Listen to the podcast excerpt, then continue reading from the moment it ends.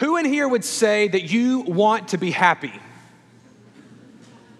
Yeah, 100% the affirmative, and not just temporary happiness, right? But a sustained, lasting happiness.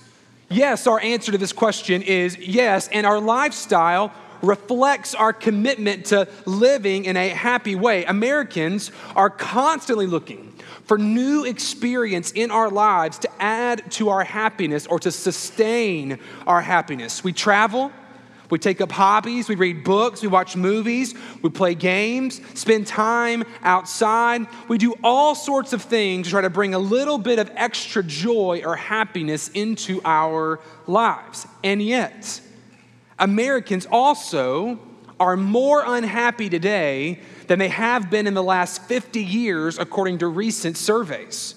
Despite our resources, and we spend a lot of money on leisure activities, despite how, wor- how small the world has become, we are becoming increasingly unhappy and increasing, increasing, increasingly isolated. It seems like the more we try to find happiness in this world, the more diminished the returns are. But I want to argue this morning that that's a good thing, that it's actually a grace of God to us sewn into the fabric of His creation to help us see where true happiness is found and where it is not found. Over the next several weeks, we will be studying the Psalms. And the Psalms are part of, part of what we call the wisdom literature of the Bible. And they're considered wisdom literature because they offer inspired insight into the reality of God and His creation. And as a result of that, they are uniquely beneficial to us as we consider where happiness is found. And here's what they offer us in accordance with all the wisdom of Scripture true happiness, true delight, true joy are only found in God. And the tastes of happiness that we are able to experience here within creation are not meant to be ends in and of themselves. They are meant to point us to the greater and true source of happiness, God, who is the end of all things. This morning, Psalm chapter 1 calls us to live in wisdom as we pursue happiness. And here's our main point happiness is found when we live for God in accordance with His design. If you truly want to be happy, if that's a pursuit you want to be about in your life, you need to pursue God and godliness through His Word. That is the true secret to happiness. Let's hear the testimony of Scripture this morning, Psalm chapter 1. Here's what the Bible says Blessed is the man or a woman who walks not in the counsel of the wicked, nor stands in the way of sinners, nor sits in the seat of scoffers. But his delight is in the law of the Lord, and on his law he meditates day and night. He's like a tree planted by streams of water that yields its fruit in its season. Its leaf does not wither, and all that he does, he prospers. The wicked are not so. They're like chaff that the wind drives away.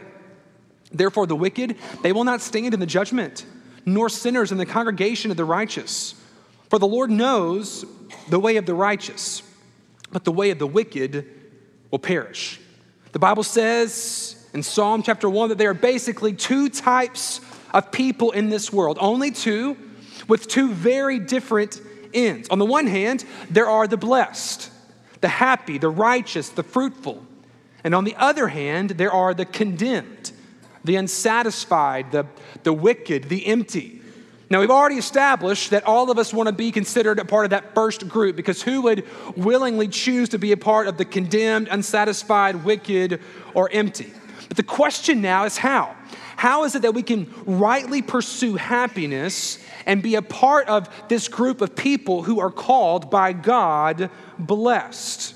Well, I've got good news for you this morning if you are worried or concerned about the answer to that question because the psalmist tells us here how to find true happiness as he offers several characteristics of those who are truly happy. And here is the first the truly happy person delights in the law of the Lord because it leads to delighting in God.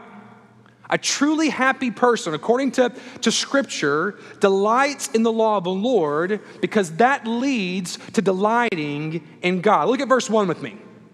The Bible says, Blessed is the man. And that word blessed is a word that should grab our attention because in the, the language of the Old Testament, that word is, is better translated happy.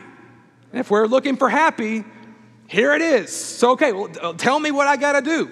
What am, I, what am I looking for to be happy in the way the Bible says we are to be happy?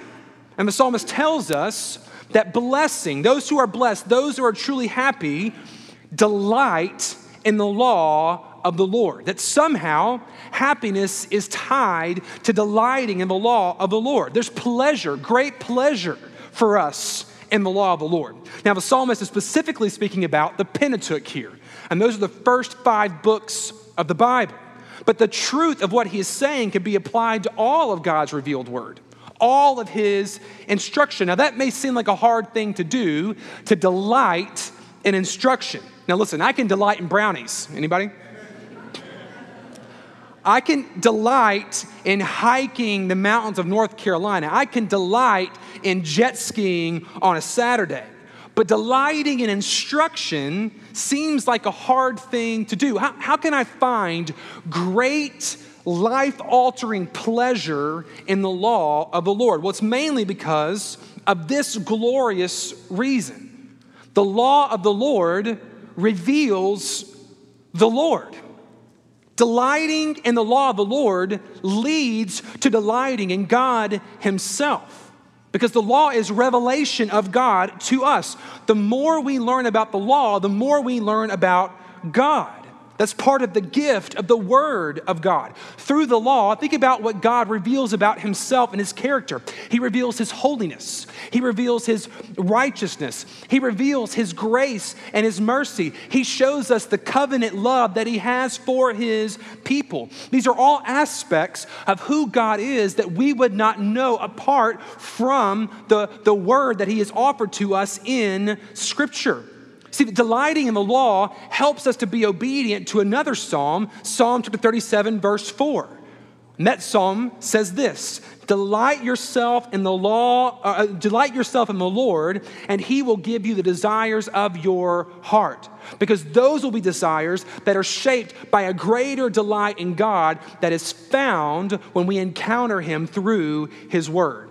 The truly happy person delights in the law of the Lord because it leads to a greater delight in God himself. Secondly, the truly happy person meditates on the law of the Lord because it helps them and us as the people of God walk in the way of righteousness. I've said this often. I hope you have heard it and that you believe it. We were created to bring glory to God. In fact, the Westminster Confession, which is a, an historic Christian document, says that we were created to glorify God and enjoy Him forever. One of my favorite pastors in America, his name's John Piper, changes that a little bit and says, We were created to glorify God by enjoying Him forever. And in fact, when we don't enjoy God, it makes Him look defective, which is the opposite of bringing glory to Him.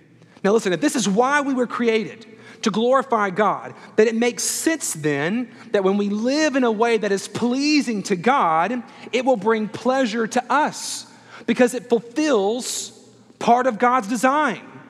And as we live in accordance with God's design, the happier we will be. I hope that you have seen this to be true in your life. That the closer you are to God, the happier you are. The more you live in accordance with His design, the greater joy you will find in your life. To be truly happy, then, we need not only read God's Word, His law, and His instruction, we also need to meditate on it, to sit in it, to allow the Spirit of God to use it to reshape our thinking about this world and where true happiness is found, to remind us where true blessing is found. Think about how the, the Word of God could work in a situation like this. Let's, let's consider Psalm chapter 19, verse 1.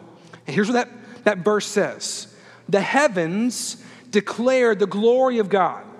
The sky above proclaims his handiwork. Now, many of us this summer will go to the beach. How many of you are going to the beach this summer to enjoy God's creation, beautiful views? Now, inevitably, when you're at the beach, you're probably going to have a night when you go walk on the beach and you want to see the sunset, right? Because the colors, the, the view over the water, there's just something very special and beautiful about that. But what the, the Word of God helps, though, is to increase the joy of that moment by remembering where true joy is found. It reminds us from Psalm 19, verse 1, that everything we're witnessing in creation the sky, the ocean, the breeze, the sunset all of that is meant to proclaim the glory of God. They are actively declaring the handiwork of God. And as we enjoy the beauty of that moment, it's meant to point us to the greater beauty of God Himself, which enhances the joy of that moment and gives us something that we take with us even as we leave the beach and come back to the reality here of also beautiful Raleigh, North Carolina. It's a gift, God's Word to help us see more of God and to give Him more glory. And that is the way of the righteous. That's a way to increase our happiness. And then, thirdly, the third characteristic that the psalmist tells us of the truly happy is the truly happy person is rooted in the law of the Lord because it helps them stand in the midst of trouble. I think one of the most beautiful images of the Bible is the image of those who are truly blessed offered here in Psalm chapter 1. The Bible says that those who are truly happy, who delight in the law of the Lord, this is verse 3, are like trees deeply rooted in the ground that have a, a constant source of sustenance from a stream running beside them that is always flowing. And these trees are healthy, they produce godly fruit, joy, because of where they are planted. And even when the wind blows, even when the difficulties of this life come and the chaff are, are blown away, the wicked are blown away, those who are planted by this stream stand. And it's a reminder to us, church, that true happiness, the kind of happiness the Bible is talking about here, is not meant to be fleeting. It's not meant to be built on circumstance because circumstances change. True, sustained happiness is found in something that is unchanging or, or someone that is unchanging, our God. And when we find true happiness from a true joy and contentment rooted in the Lord, there is nothing that can take that away from us. Not job situations, not financial hardships, not health difficulties, not even death itself. And this is the kind of happiness that we should be pursuing. And it's the kind of happiness that is offered in the Lord. The truly happy delight in the law of the Lord. The truly happy meditate on it, and the truly happy root their life in it for God's glory and our good. And let me just affirm in you Jesus shows us the promise of Psalm 1 to be true, and He's our ultimate example. Jesus delighted in the law of the Lord. His whole ministry was to be a fulfillment of the law. Matthew 5, 17, Jesus says, Don't think I've come to abolish the law or the prophets. I've not come to abolish them, but to fulfill them. Nobody knew the law better than Jesus. Nobody knew the Father better than the Son. And he is showing us that true fulfillment, true contentment are found through the law as it leads us to the Father. Jesus meditated on the law of the Lord. Remember uh, the temptation of Christ? that we looked at in Matthew chapter 4? Satan's attempting to deceive Jesus by manipulating God's word. How is it that Jesus responds? He responds using the word of God. He doesn't have a scroll there or a Bible there with him. No, he stored it in his mind to use as a weapon against the enemy, ready to help him by the Spirit's power to continue to live in a manner that was pleasing to God. The truth of the instruction of God was a guide and a defense for Jesus in this moment of temptation. And finally, he was rooted in the law or the instruction of the Lord, even in the midst of trouble. As he prayed in the garden, not my will, but your will be done, O God, because he knew that the most incredible blessing, the most incredible blessing would flow through his obedience, even if it was costly obedience. And Christ's faithfulness to the law, his fulfillment of the law only serves to strengthen our ability to delight in the law of the Lord. His work strengthens the author, offer of happiness to us because Jesus is the true Word of God. And He perfectly reveals the Father. He perfectly reveals the way to live in a manner pleasing to Him. If the law if the law offers a promise of blessing from Psalm chapter 1, Christ only increases and enhances that promise of blessing because in Jesus we have fellowship with the Father and are rooted in the Spirit to stand firm for God's glory. Blessing is truly ours when we delight in the Word, when we delight in Christ as the fulfillment of the law, because in Him we are made righteous, in Him we are made blessed. In Him, we are made happy. We aren't just given the expectation or offered the, the promise without the empowerment. We are empowered to live in God's blessing through Jesus. Now, the way of the wicked is not so. There's another aspect of this psalm that we have to consider what the psalmist says about the wicked. What's sad about us as broken human beings is that we often think the way of the wicked is what leads to true happiness. But how often have we seen, friends, that the joy that this world offers is temporary and fleeting? And so the psalmist implores us as, as we accept and embrace the instruction of the law to reject those who are opposed to God and his law. Verse 1 Blessed is the man whose delight in the law is in the law of the Lord, whom on his law he meditates day and night but who also does not stand in the counsel of the wicked. Blessed is the man who doesn't stand in the way of sinners, nor sit in the seat of scoffers. The psalmist calls us to reject these. And let's consider for a moment why. We must reject the counsel of the wicked if we are to pursue true happiness. Why? Because the counsel of the wicked is contrary to God's word. The counsel of the wicked, it tells us that happiness is found outside of God. And there, listen, there are many around us who would tell us where true happiness can be found in order for them to in, increase their happiness at our expense, to make money off of us. I was reading a, a, an article earlier this week about social media influencers. Are you, around, are you aware of this phenomenon? Where people on Instagram, TikTok, they increase their followers with the hope of being able to market things to them and be able to benefit off of the marketing. I was, uh, and in this article, they said that one influencer was making up to $1 million per one sponsored post. And then, insane? I, I'm not gonna tell you about this product, but here's what's happening. A lot of these followers who are looking at these people, these influencers, don't know that the people they are following are getting paid to promote it. What they've done is they've cultivated an online presence to make their life look like the life that you want to pursue. They look like they're joy filled, they're happy, and they're using that as a mechanism to sell something to you that you don't need and that will not benefit or will not bring about the blessing or the happiness that they are promising. In reality, these influencers are like used car salesmen. I'm sorry there's any used car salesman in the room. I don't, I don't mean that in a I don't mean that in a very bad, you know what I'm talking about? Like they'll sell you a lemon. And listen, there's no return for the empty promises that these influencers offer. Hear me today. Beware those who tell you happiness is found when you buy this product, or you have this surgery, or you meet this right person.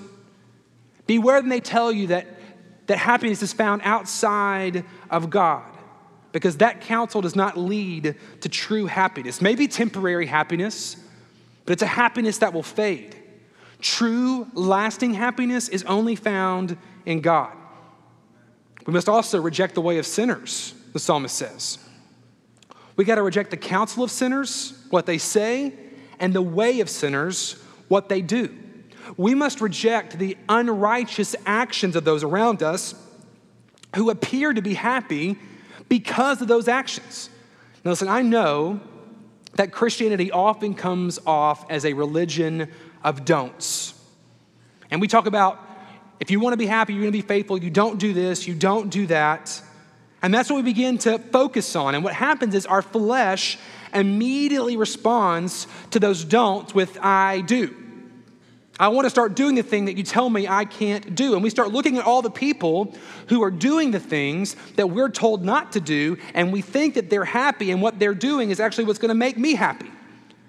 But we should realize, church family, that the boundaries God has placed upon us are a gift, a gift, a fence for our protection, a fence for our good. Consider the stories of Judah and Joseph. We just finished walking through the, the story and the life of Joseph. In the beginning of their stories, who do you think was the happier? Who do you think, if you were looking just as a, in, a, in a fleshly way, was having the most fun? The guy who went to Canaan to party with friends, or the guy who was enslaved in Potiphar's house? But at the end, who was the faithful one? Who ended up being the instrument of God's blessing to his family? We can't forsake the eternal for the temporary and think that that happiness is better than the promise that Christ has given us. The gate is wide, the way is easy that leads to destruction. The gate is narrow and the way is hard that leads to life, and few find it. The don'ts that God gives lead us to the do's that actually bring us into life, blessing, and happiness. When we forsake this world and we get God, friends, we get more than we could have ever hoped for. And finally, we must reject the seat of scoffers. And this might be the most relevant word of wisdom for us today as the people of God because we live in a culture that is increasingly scoffing at the things of God. Not only do they disagree with what God has said in His Word, they demean it. They turn their nose up at it, saying it's backwards or irrelevant, irrelevant, and they mock those who believe the Word of God in faith. They try to shame us into silence and approval of what God has said is wicked. And you know this, there are those in our culture today who would say that God's design of human beings is wrong and flawed. That what God has said about human sexuality and gender and marriage are wrong, and we need to change it. There are those in our culture who would say that the sanctity of life is not as important as human freedom or individual responsibility or, or individual liberty. There are those who would say that not every person is of equal worth because of the color of their skin or their economic status or what country they were born in, failing to appreciate that all of us were created in the image of God. There are those in our culture who would say it's better to destroy your enemies rather than love them and forgive them. There are those who would say in our culture that God has no place in our society, in our public discourse. And those who would say those things are wrong. Church, we must not let the scoffers have a seat at the table of the church. We cannot allow what they say to become more important than what God has said. It's not good for us and it's not good for them. Because those who scoff have believed a lie about where happiness can be found. They believe the lie that they can find happiness in the indulgence of sin and the casting off of godly restraint. But that has never led to true happiness, and it never will. I could go through a list of countless examples of human history that have looked for happiness here and have failed. It's evidence of the reality that this world is passing away because all the happiness here is passing away. No, we want something eternal. And true eternal happiness is only found in God and the things of God. We must believe this truth and we must share this truth as the church. So, Bayleaf, can I ask us this morning, in light of Psalm 1, to make some resolutions as we pursue happiness, true happiness, and wisdom? Let us resolve to delight and the instruction of God's word. Let's take great pleasure in the word of God because we know that God will help us know him more through his word, and that is delightful. We're going to gather around the Word of God every time we come together. We're going to preach and teach the Word faithfully because we believe that God reveals Himself through this Word. We're going to follow the Word and live in, in light of what the Word of God says as a testament to our love for God. And let's resolve to meditate on the Word of God day and night, asking God to renew our minds in Christ Jesus through it which Romans 12 says is a spiritual act of worship. Let's believe truly that God's instruction is for our benefit. And we're going to follow the commands of God and the example of Christ, knowing that in bringing God glory, it will increase our satisfaction and happiness in Him because it aligns with why we were created. When we live in this way, it will protect us from the snare of the enemy and the empty promises of this world. world. And let's commit, church family, thirdly, to stand firm on the word of God in the midst of trouble. We know, we know that rains come, floods uh, rise, and wind blows in the life of every single person in this broken and fallen world. But even though our circumstances may change, God never changes. His word never changes. And if we plant ourselves by His stream, there will be blessing in our life, even in the midst of these difficult moments. And finally, let's resolve to reject the counsel of the wicked, the way of sinners, and the seat of scoffers. Rather, let's follow the example of Jesus through the power of Christ to find true happiness in Christ. We don't want to follow the way of the wicked. Because there's coming a day when Christ will judge the nations. And those who are not in him, those who are not truly happy, the wicked will stand in judgment, but they will not be able to stand in the judgment. And that will be the beginning of an eternity of unhappiness. And we don't want that for you. So let me just ask those of you in the room if you've never accepted Jesus Christ as your Savior, if you've never found eternal happiness that can only be found in God, the Father, through the Son, why not today reject the emptiness of this world by planting yourself in Christ through the gospel, by repenting of your sin and believing in Him to salvation? In just a minute, we'll have some pastors and ministers here at the front. We'd love to encourage you and counsel you about where true happiness can be found and how to be reconnected to God through Christ. And for the rest of us who are in Jesus, let's embrace the way of wisdom for the glory of God. If you want to find true happiness, it's only found in Jesus. Wherever you are, would you bow your heads? Spend some time asking God to help us know how to respond. Again, if you've never given your life to Christ, that is the best way you can respond today. You are made for happiness and joy. You are made to find it in God. And the only way you can find God is through the Son. So if you don't know Him, let us come talk to you and pray with you today. Let's reject the foolishness of this world and embrace the promise of godly wisdom. And if you do know him, are you pursuing happiness and wisdom by delighting in the law of the Lord, meditating upon it, being rooted in it, in Christ, enjoying God? Maybe your heart's divided. You've embraced some of the foolishness of this world again. Would you just ask God to help you get that out of your life? So you can pursue Him faithfully trusting that his promise is true. And let's reject those who reject God.